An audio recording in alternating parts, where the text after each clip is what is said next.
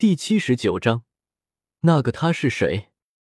天斗城商业街上，一对俊男靓女颇吸引人眼球，正是江思明和朱竹清二人。今天史莱克学院有赤火学院的对战，由于小五替换了朱竹清的位置，江思明和朱竹清才有此空闲进行两人的二人世界，而小狐狸则是沦陷在了宁荣荣的魔爪，处在胡吃海喝的状态中。商业街上，嘈杂的喧闹声丝毫没有打破两人静谧的氛围。这块玉佩，你是什么时候放在我的魂导器中呢？江思明似笑非笑的看了看朱竹清，不告诉你。朱竹清撅了撅可爱的小嘴，娇声说道：“你不说我也能猜到，那天晚上在酒店里吧？”江思明顿时犯了直男癌。反正你记住，只要你离我很近，向玉佩中输入魂力，两只玉佩就会互相感应到彼此的存在，它就会亮起。我希望它永远都亮着。朱竹清低下了头，有些羞红的说道：“我江思明这辈子只爱你一个人。”江思明轻轻的搂住朱竹清，一万年太久，只争朝夕。是吗？那你告诉我，那个他是谁？朱竹清突然鼓起了小嘴，气鼓鼓的说道：“这个。”江思明顿时有些尴尬，刚刚还在煽情呢，现在变成拷问了。反正我不管，以后你只能是我一个人呢。”朱竹清搂住江思明，有些霸道的说道：“其实也不是不能说。”江思明便将轮回中的一些事情娓娓说道：“那他一定很爱你吧？”朱竹清听到轮回中的那个他竟然为了江思明甘愿去死，眼眶中不觉得微微起了一些雾气。傻丫头，他就是我对你的幻想啊！江思明有些宠溺的揉了揉朱竹清的小脑袋。哼，那你是嫌我对你不够好了？朱竹清再次发出灵魂质问。这个真的没有啊！江思明顿时脑袋都大。还是作为一只高贵的单身狗舒服啊！傍晚时分，江思明并没有留在史莱克学院，告别了朱竹清，便回到了七宝琉璃宗。毕竟他现在的身份是琉璃学院的学员，即使是戴了面具，频繁的出入史莱克学院，恐怕也容易遭人猜忌。江思明脸上不自觉的傻笑，刚走进七宝琉璃宗铺满了土豪金的大厅。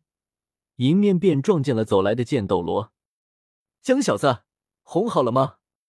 剑斗罗看着面带傻笑的江思明，仿佛以前那个贱贱的小子又回来了，打趣的说道：“那必须的，也不看哥这张帅脸，怎么可能有人能拒绝？”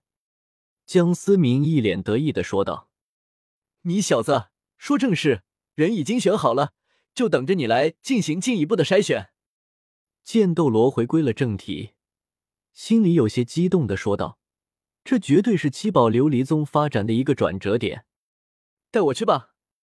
江思明也敛了敛笑容说道。剑斗罗带着江思明来到了七宝琉璃宗后山，一块巨石后面有一扇暗门，两人通过狭窄的走道，眼前豁然开朗，一间巨大的密室呈现在眼前。一道人影身后站着二十几位黑袍的老者，为首的那人正是宁风致。思明，你来了！宁风致有些激动的说道：“这些都是我七宝琉璃宗的嫡系长老，绝对可靠。”宁风致自信的说道：“宁叔叔，可以开始了吗？”江思明也不拖沓，直言说道：“思明，多的话叔叔也不说了，真的谢谢你。”江思明可以感受到宁风致这番话是真情实感的说道：“蓉蓉是我的朋友，你也是我的长辈，不必如此客气。还请宁叔叔先站在剑斗罗身后，防止受到杀戮之气的感染。”江思明说道：“提高七宝琉璃宗的实力，就是为了早一些准备应对未来的武魂殿偷袭。况且剑印的掌控权始终在江思明手上，并不怕发生任何意外。”不。我身为七宝琉璃宗的宗主，理当要身先士卒，宁风致慷慨激昂的说道。江思明虽然有些惊讶，但是倒也能理解。作为一名辅助系魂师，有多向往像战魂师一样酣畅淋漓的战斗？那好吧，那我可就开始了。”江思明沉声说道。江思明缓缓的释放出戮仙剑，杀伐之力瞬间弥漫了整个密室。江思明催动着陆仙剑，密室中仿佛回荡着肃杀的声音。宁风致和黑袍长老们面色变得些狰狞，双目中隐隐泛着疯狂的血色。一刻钟后，一些长老的身体已经开始剧烈的抖动，显然是要支撑不住了。不好，谢老头，赶快将他击晕！江思明发现其中一位长老明显有些入魔了，赶忙提醒一旁的剑斗罗。剑斗罗一个闪身。一个刀手拍在那名长老的后颈，迅速击晕那名长老。时间一点点的过去，密室中只留下宁风致和六位长老紧咬着牙关，在苦苦支撑着。江思明看着刚好达到了剑印的数量，便收敛了陆仙剑的气息。